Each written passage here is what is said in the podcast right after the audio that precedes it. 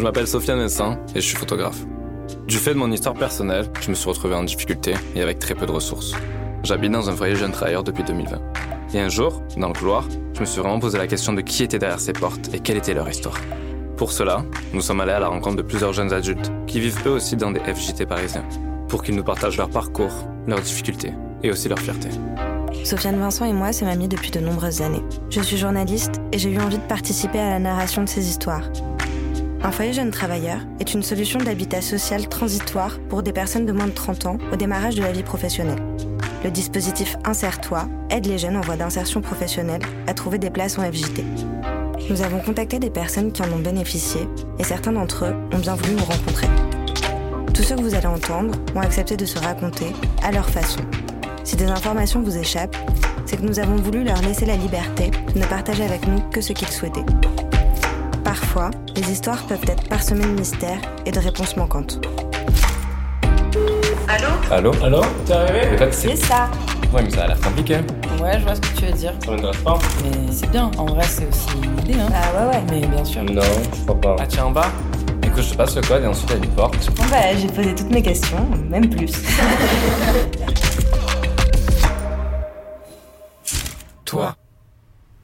Je m'appelle Chouad, j'ai 21 ans. Actuellement, je suis apprentie animatrice culturelle dans un café associatif. Je suis en ALJT en ce moment depuis euh, le mois de juillet. J'ai grandi au Sénégal et en France euh, à partir de mes 10 ans.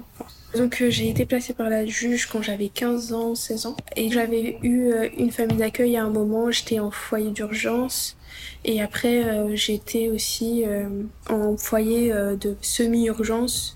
Et c'est là où j'ai pu avoir une famille d'accueil pendant euh, deux mois. Et j'ai pas trop aimé euh, cette expérience et du coup, euh, je suis retournée en, en interne. Après ce foyer d'urgence, semi-urgence, pardon, je suis partie dans un foyer plutôt d'accompagnement permanent. Donc eux, ils m'ont vraiment pu m'aider. Ils appellent ça un foyer de semi-autonomie. Donc ça veut dire que ils vont m'accompagner vers le code de l'autonomie. Ça veut dire que c'est pas de l'autonomie directe où on te fout dans un hôtel ou quoi. Donc ils m'ont accueilli, j'étais dans une chambre avec quelqu'un. Après je passée dans une chambre seule dans le foyer. Ensuite, en fonction de mes besoins qui étaient plutôt d'être dans le studio, bah ils m'ont euh, mis dans un studio dans le 19e et à ce moment-là, ils ont jugé que j'étais euh, pas très bien psychologiquement ou je ne sais quoi. Et vraiment au bout d'un mois. hein. et ils m'ont dit du coup qu'ils allaient euh, me mettre dans un CLJT. Et du coup, dans la période du Covid, ils étaient vraiment, vraiment en train de psychoter et de me dire euh, non mais tu vas vraiment pas bien, non mais tu prends du poids, parce que j'ai des troubles du comportement alimentaire.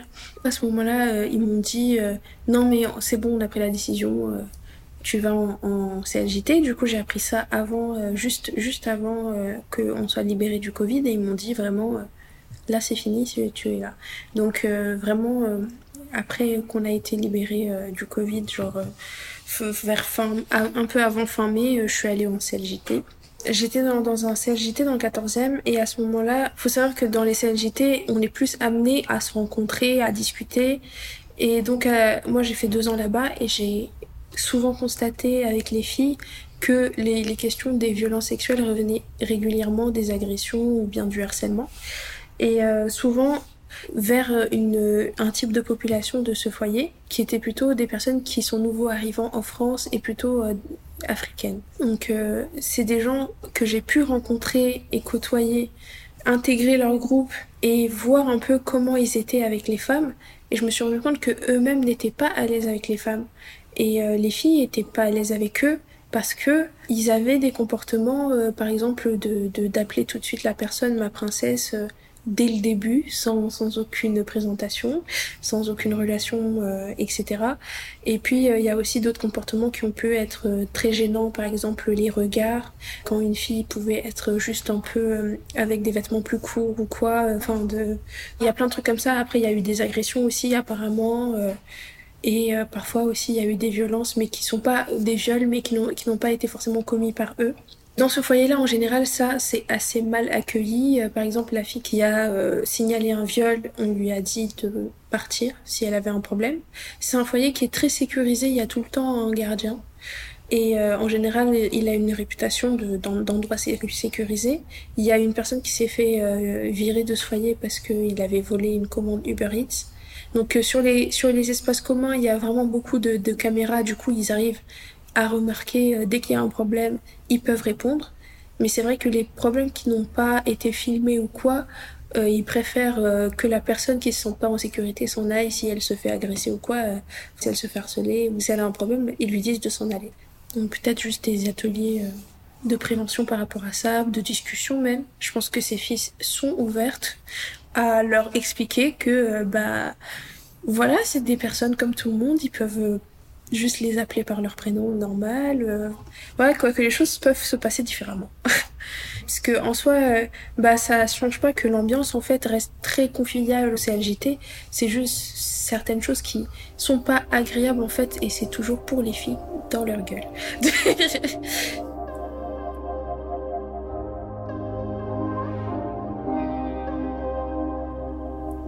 De toute façon, quand on est à l'aide sociale à l'enfance, on est habitué à partir euh, quand il faut partir. Donc euh, j'ai fait deux ans dans ce CLJT. Moi j'avais un contrat jeune majeur jusqu'à décembre 2021, donc j'avais un an et demi parce qu'en 2021 j'avais fini mon BTS et du coup euh, ils m'ont laissé six mois pour trouver un logement. Donc c'était vraiment d'office j'avais un an et six mois, alors que d'autres gens ils peuvent avoir juste six mois parce que eux ils vont tout de suite te proposer de travailler pour avoir après tu cherches un logement rapidement. Donc les gens qui n'ont pas fait énormément d'études après euh, leurs 18 ans, euh, ils ont parfois 6 mois. Moi j'ai eu la chance d'avoir un an et 6 mois direct. Euh, J'avais fait un BTS du coup en technique physique pour l'industrie laboratoire, donc euh, c'est un peu comme mesure physique le DUT.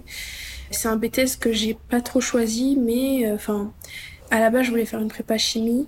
Euh, mais finalement, j'ai, en fait, ils m'ont dit de faire un, BTS en alternance. Je savais que j'allais vraiment ça allait être une catastrophe si je faisais ça. Et du coup, j'ai réussi à négocier pour faire un BTS euh, standard.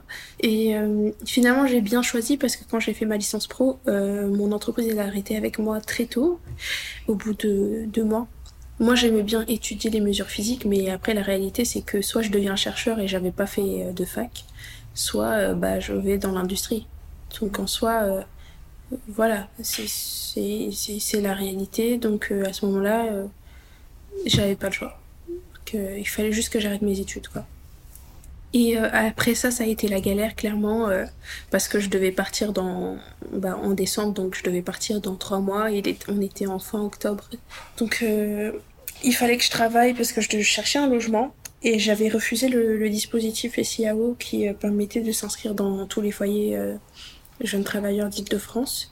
Il y avait aussi la DLH, mais que j'ai pas choisi de faire parce que je pensais que j'avais le choix de faire le SIAO, de pouvoir choisir mon logement à peu près. Sauf que j'ai pas vraiment pu choisir mon logement. Parce que, enfin, j'ai compris que je pouvais choisir, mais en fait non, on m'a dit que je pouvais juste refuser euh, d'une certaine façon. Donc euh, bref, euh, c'était compliqué. Euh, mon accompagnatrice CLJT m'en a beaucoup voulu.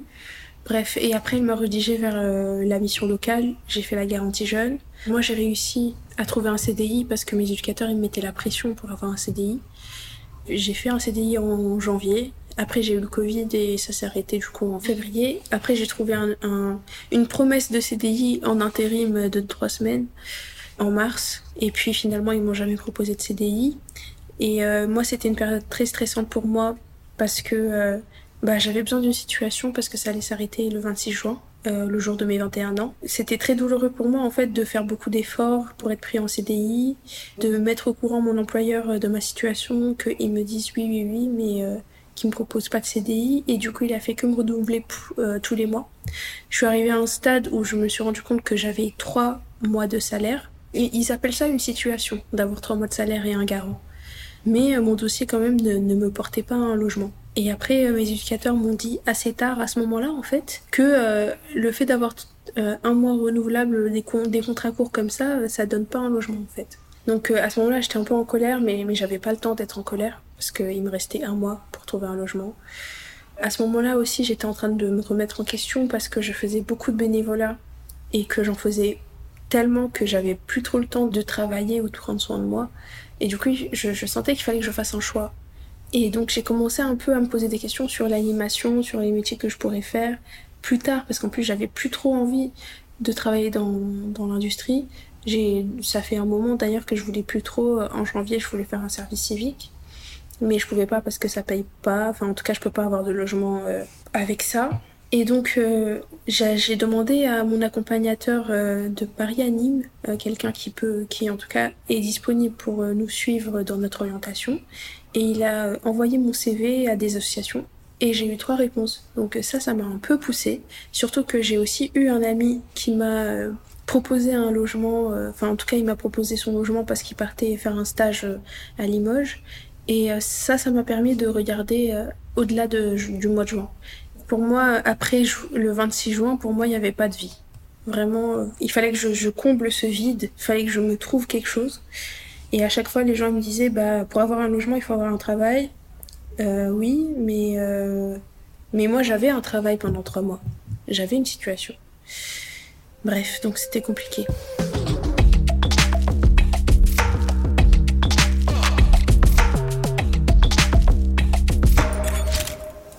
Mon accompagnatrice euh, de la mission locale euh, m'a dirigée vers Insertoi à un moment. J'en ai parlé avec ma conseillère mission locale de mon projet euh, d'être animatrice et elle m'a tout de suite suivie, elle a cherché et elle a trouvé une formation pour m'aider à m'insérer dans ce nouveau milieu. C'était une formation pour les jeunes de la mission locale parce qu'il y a des besoins dans l'animation, enfin voilà. Donc cette formation, elle m'a permis de... Enfin, ils m'ont un peu accompagnée à envoyer mon dossier dans l'école plus je m'investissais dans mon travail et plus je m'investissais dans le bénévolat. Et en fait, ce que je me suis rendu compte, c'est que j'avais vraiment besoin du bénévolat, en fait. Parce que le travail, euh, quand j'en ai pas, je fais quand même du bénévolat, tu vois. Alors que quand je fais pas de bénévolat, je travaille pas. Enfin, je sais pas si tu vois. De toute façon, je, fais tout le temps du bénévolat. Donc, il y a pas un moment où je fais pas de bénévolat. Mais, mais je sentais que le bénévolat était quand même euh, le besoin principal de mon existence. Il y a un moment, il fallait que je prenne un, fasse un choix, sinon j'allais négliger quelque chose, que ça soit moi ou euh, le travail ou le bénévolat. Donc, euh, je me suis quand même, j'ai fait des recherches, j'ai vu que c'était un métier. Et puis après, je me suis dit bon bah on va voir si, si les gens sont intéressés par ma candidature, s'ils trouvent ça crédible que je tente une formation. Et puis euh, finalement, bah les choses sont bien goupillées, donc c'est cool. Et euh, j'ai trouvé un logement du coup juste une semaine avant euh, mon anniversaire. Donc j'étais très stressée et à ce moment-là, je me posais la question de euh, est-ce que j'accepte le logement de mon ami qui était euh, sans, sans paiement de loyer. Donc j'avais deux mois sans me poser 100 000 questions. Et je, pensais plutôt me reposer et essayer de voir qu'est-ce que j'avais vraiment envie de faire dans ma vie.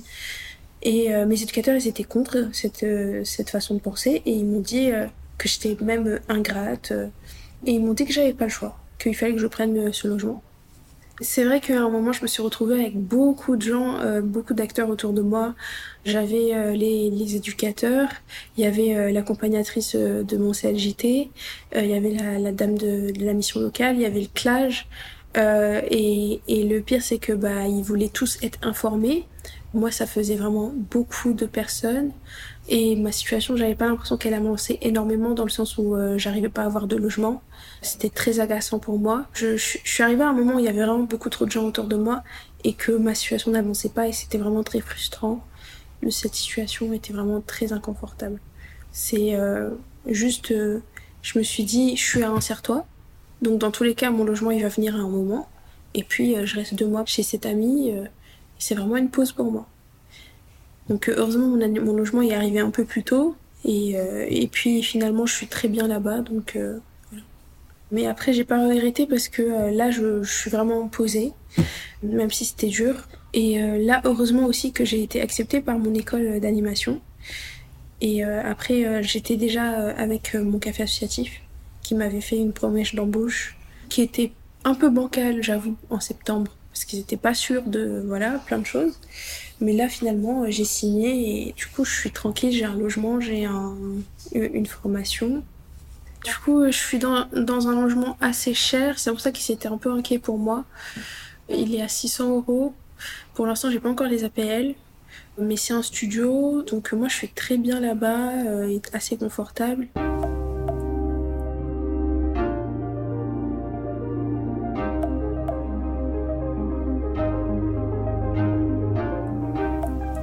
Je vais faire de l'animation. Je continue quand même le bénévolat dans l'association euh, où je faisais euh, l'atelier d'écriture euh, depuis deux ans.